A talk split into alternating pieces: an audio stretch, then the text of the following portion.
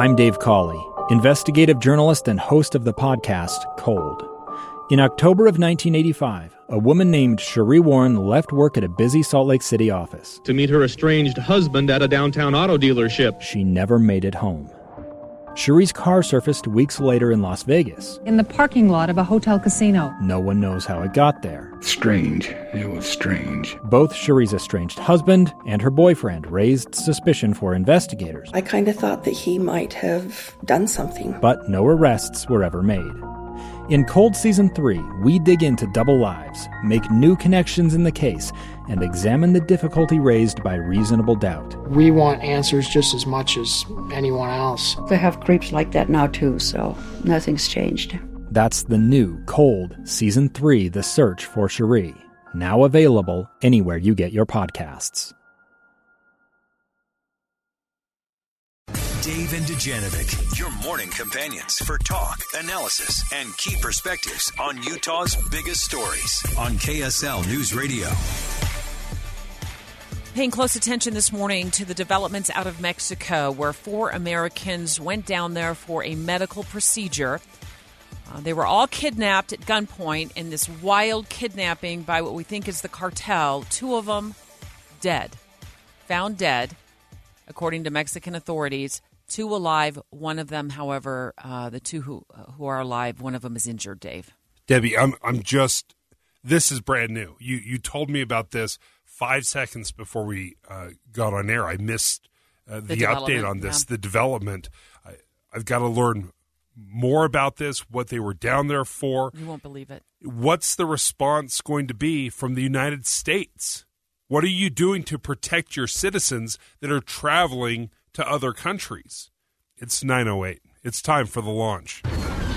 Sequence engaged. And here are three things that Debbie wants you to know. Countdown 3. This morning at 11:45, make sure you are tuned in. 11:45, Elizabeth Smart calls the show. We're also going to speak to an author of a new book about the kidnapping, who will take us, Dave, behind the scenes. He's joining us in studio at 10:30 this morning for the police and the family and the media conflicts many of us knew nothing about, but you're going to learn about them today. Like the day she was rescued and the cops who found her walking on State Street 9 months after she'd been kidnapped, who pulled her aside from her kidnappers and asked her if she was Elizabeth Smart.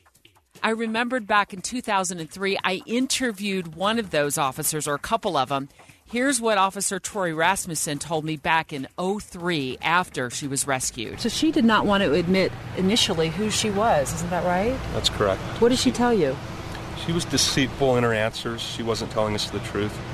Like Officer Jones said, Victor Quisada and Bill O'Neill arrived and we took her aside. Officers on scene that she was Elizabeth Smart. I'm looking forward to full coverage today starting at 10:30. We remember the result, that she was returned to her family. What we may have forgotten is the chaos. And quite honestly, it was chaotic on so many levels, not just locally and with the police investigation, but this was a national story. This was a story that reached across the globe. And we were captivated by it. And when she was returned, all was forgotten. This reminds us of some of the chaos that was happening during the search. Countdown to...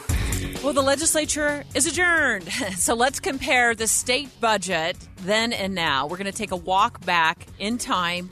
What was it, 1999, Dave? You looked at 1999, when the state budget seemed like peanuts compared to what we're spending today. So at 9:35, we're going to take an in-depth look into how lawmakers plan to spend your tax money. For example, is it okay with y'all that we're buying a new state plane? I think the price tag on that is $7 million. That's a rounding error right now with that budget. Let me just give you a little tease, Deb. The budget back in 1999, the state budget, the entire thing, pays for everything, $6.7 billion. The one we just passed, $29 billion. Even adjusted for inflation, that's more than double what it should be. Launch countdown. One. Our top story this morning, those four Americans who crossed into one of the most violent spots on the globe for a medical procedure. Here's what we've learned in the last few minutes. They were driving from South Carolina into Texas and into the tip of Mexico in a white minivan, and they never made it to the doctor's office. Shot at, kidnapped, manhandled into the back of a truck. Two of them now dead. One of them injured. Another one, two others have been, found alive, but one of them is injured. The sister, Dave, of one of those missing Americans saying they begged, told them, please don't go down to Mexico. So I'm just checking on you. That's what I told them Thursday. And then, like I said, Friday morning, I texted and I didn't get anything. My daughter is in Mexico right now. Mexico City. She's in the MTC. But this doesn't make me feel any better about what's going on in Mexico. This is terrifying. Dave and Dujanovic. The launch. Commence. Dave and Dujanovic. Special coverage of the top national story. They vanished almost the moment they crossed the border into one of the most dangerous spots on the globe in Mexico. Two of the four Americans kidnapped have been found dead. The other two found alive. One of them is injured. This is a tragic story on so many levels. I'm going to get into a moment why they went over the border despite family begging them not to go. And this information, the latest information, is coming from the Mexican president, Obrador.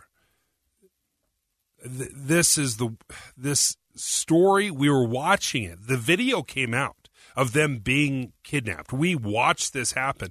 And it made me realize and think back on an interview we had with Mike Lee. This was years ago, but it was prophetic. Mexico is leaning dangerously toward becoming a failed state when the drug cartels become as big and as powerful and as bold and as callous toward human life.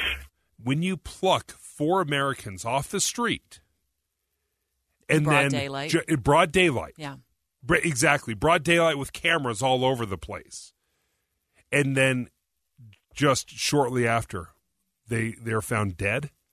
I watched a report this morning on Good Morning America, and they got a lot more information about these victims, Dave. One of them is a 33-year-old mother of six. Now, mind you, we don't know, I don't think at this point, who survived and who didn't survive.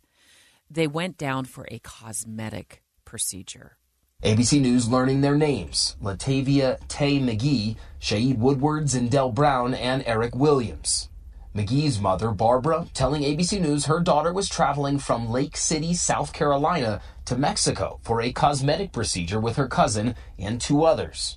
Barbara says she told her daughter she did not want her to go, but her daughter said, quote, "Ma, I'll be okay." She says Tay called her when she was 15 minutes away from the doctor's office, but she did not hear from her again, saying, quote, "Her phone just started going to voicemail."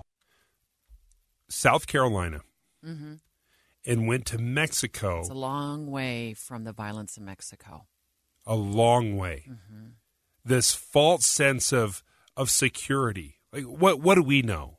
What do you know in South Carolina about the safety situation in Mexico, how safe it is? It's a level 4 right now for danger, which is the highest that the State Department will give. They have a website. It says level 4. It's as dangerous, according to the United States State Department, as Afghanistan and North Korea for U.S. travel. The travel advisory for Tamaulipas State remains at level 4. Do not travel. We encourage Americans to heed that advice. And Debbie, again, I can't help but go back to my own experience where my daughter is right now. I know that. A stranger with a gun came upon two teens taking pictures under a rising full moon. But violence is only the beginning of this story. Sometimes I thought, there are no miracles. Yeah, there are. And this is a big one. I'm Amy Donaldson, and I've spent my career talking about how lives are undone by violence. The Letter is a podcast about how lives are remade. Follow The Letter at theletterpodcast.com or wherever you get your podcasts.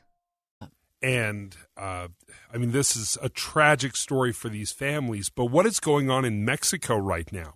And what's the response of of the United States government, mm-hmm. because it's your obligation, it's your duty to make sure that when Americans travel to Mexico, our neighbor, who we have an unreal connection with, whether it's financially, culturally, socially, whatever it is, we have this intimate connection with Mexico, and it is not safe right now. What is the United States government doing for us? In the 10 o'clock hour, we're going to dive into how unsafe it is and what the warnings hold if you do go to Mexico. I'm thinking about spring breakers and parents who may be knowing that their kids are traveling down there for spring break very soon, or families are planning summer vacations for. We're going to dive into that in the 10 o'clock hour. I want to dive into this straight ahead. The lure of Mexico for inexpensive cosmetic procedures and even medical procedures is so real that it is now played out with the death of 2 Americans, and the 2 others who survived were still kidnapped at gunpoint when they went down there for a cosmetic procedure. I compared costs, Dave. You tell me if you would be lured down to Mexico for like LASIK surgery, for example, a hysterectomy. Maybe someone in your family needs a hysterectomy. If I'm going to name you the prices of those procedures compared to U.S. prices, you're going to see why these people likely traveled to Mexico. Dave and Dujanovic, special coverage of the top national story. 2 of the 4 Americans who drove their white minivan into a very, very dangerous part. It's one of the most dangerous spots on the planet, in fact, Mexico, for a cosmetic procedure. 2 of them are dead. They were all kidnapped, probably by the Mexican drug cartel. Of course, yeah. FBI did offer a $50,000 reward as they tried to work the case to free them, but 2 of them are dead, and 2 of them are they were found alive, but 1 of them is injured. We don't know the extent. We don't know what happened. If there was a shootout or something down there with the authorities that were trying to save these Americans, but what we do know is family members begged them not to leave the comforts of America, drive from South Carolina to Texas, and cross the border. So I'm just checking on you. That's what I told him Thursday. And then, like I said, Friday morning, I texted and I didn't get anything. Yeah. That was a sister from one of those kidnapped, right? And the phone calls started going to voicemail, and the text messages went unanswered, and you know what that means. And when we were watching the video, because this was caught in broad daylight, middle of the day, you could see armed men, they had some body armor, loading these individuals, kind of throwing them in the back of a truck. It wasn't rushed, though. That was strange. It was walk over, grab them, mm-hmm. put them in the truck. It wasn't like you open up the side of the van, throw them in, and speed off. There was no urgency as they were kidnapping these individuals. I thought they were going to be kidnapped for ransom after the story started to spill out into the national media late yesterday that, you know, they would want $10,000 or $20,000, which is pretty typical of situations like this down in Mexico. It's not unusual for that to happen. In fact, there are many warnings that the State Department issues about this, kidnapping for ransom. Unfortunately, that turned out not to be the case. 2 of them are dead. 1 of them is a 33-year-old mother of 6. Oh, I don't know if she's actually – let me back up. We actually don't know which of the 4 were shot and killed. We do know that of the 4, 1 of them who went down there was a 33-year-old mother of 6, whose mother also begged her not to go. Did they drive their own vehicle? Yeah, it was a North Carolina license plates. Okay. That's a good question. Was it rented? I don't know for sure. But it was a vehicle they brought from the States. So they go from South Carolina, at least we're tracked so far. 1 of them lives in South Carolina, and they're going with this group. I think 1 of them was a cousin, and then it looked like maybe 2 women and 2 men. So I thought, well, maybe the men were like their buddies, their reinforcements, you know, for safety. Strength in numbers idea. Yeah, right. Which didn't pan out, right? But the lure of Mexico for medical procedures, I'm going to read you this price list. I'm going to compare what prices are in Mexico compared to the out-of-pocket expenses in the United States for some of these procedures. and you'll start to see the draw. However, I want to remind our listeners, Dave, that this is a level 4 security red flag warning from the State Department, which means it is as violent as Afghanistan and North Korea for U.S. travel. And also in the 10 o'clock hour, we're going to dive into summer vacations and spring breakers in Mexico. All right, we're going to dive into that angle. You ready for this? Breast implants. In the U.S., it's $6,400. Mexico, it's $3,800. You know, a lot of people who have had gastric bypass. Right? Yeah, absolutely. They need very popular. Yeah, want to lose weight. Sure, yeah. The U.S., $30,000. What I don't know is if any of that is covered by insurance. I would imagine maybe it depends on the circumstances. Right. In Mexico, it's tens of thousands of dollars cheaper. The list price there is about $14,000. So, I mean, $15,000 cheaper, $19,000, whatever it is. It's a lot cheaper there. Not doing a good job at math today. Liposuction, also another popular cosmetic procedure. And again, we don't know what cosmetic procedure they went down there for. In the U.S., $5,500 for lipo. In Mexico, you can get away with paying about $2,900. So we're seeing 40 to 60% savings. How about LASIK?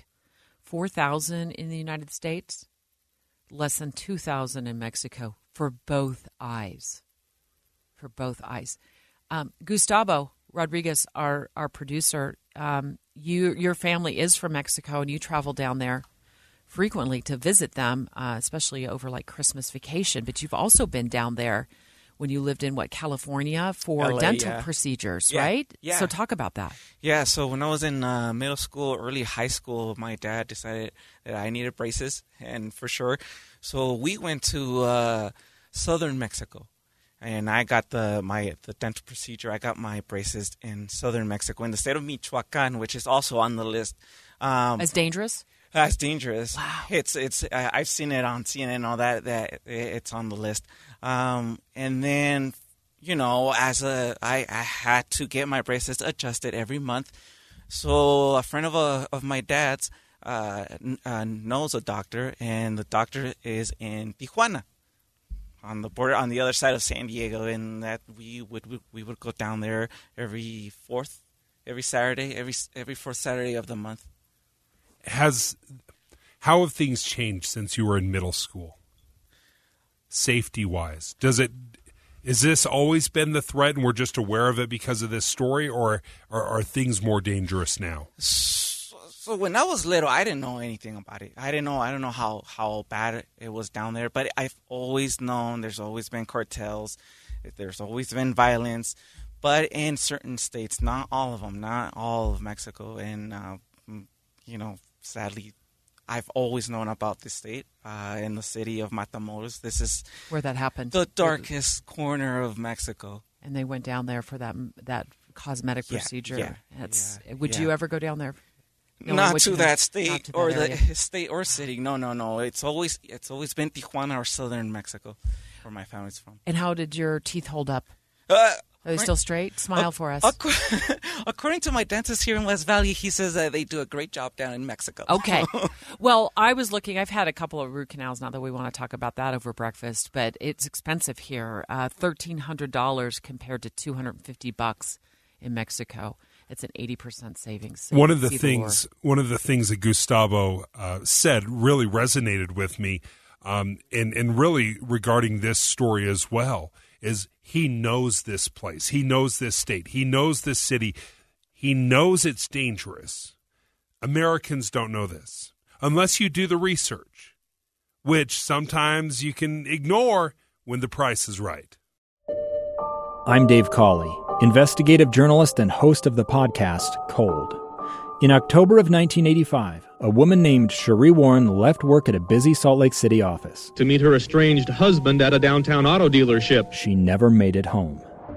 Cherie's car surfaced weeks later in Las Vegas. In the parking lot of a hotel casino. No one knows how it got there. Strange. It was strange. Both Cherie's estranged husband and her boyfriend raised suspicion for investigators. I kind of thought that he might have done something. But no arrests were ever made.